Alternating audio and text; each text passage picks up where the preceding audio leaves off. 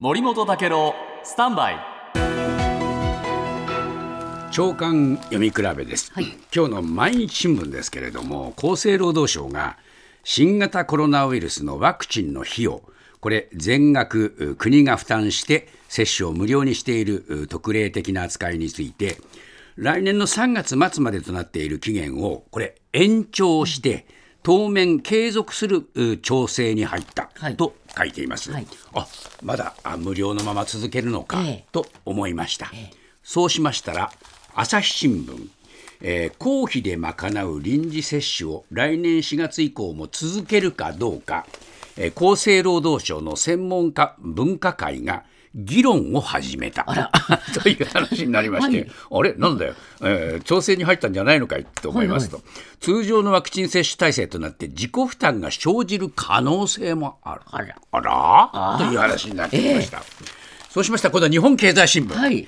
えええー感染症法の分類見直しと並行して検討を急ぐ、ああやっぱりここへ来たかはい。となりました、でですね財務省は、えー公費負担を早期に見直すべきだという立場に立っている、そうでしょう。財務省はもう金出すの嫌がりますからね。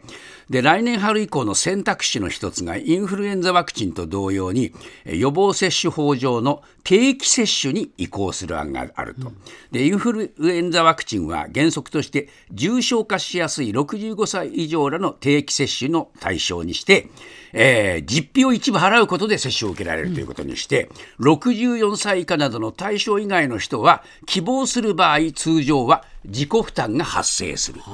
こういうパターンにしようっていう話になってきてるんじゃないかと。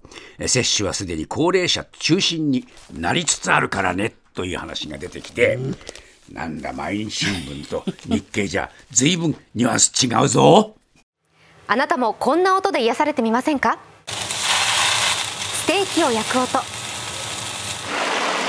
川のせせらぎ。焚き火の音 TBS テレビ「ザタイム目覚めのいいね」ポッドキャストで連日配信中。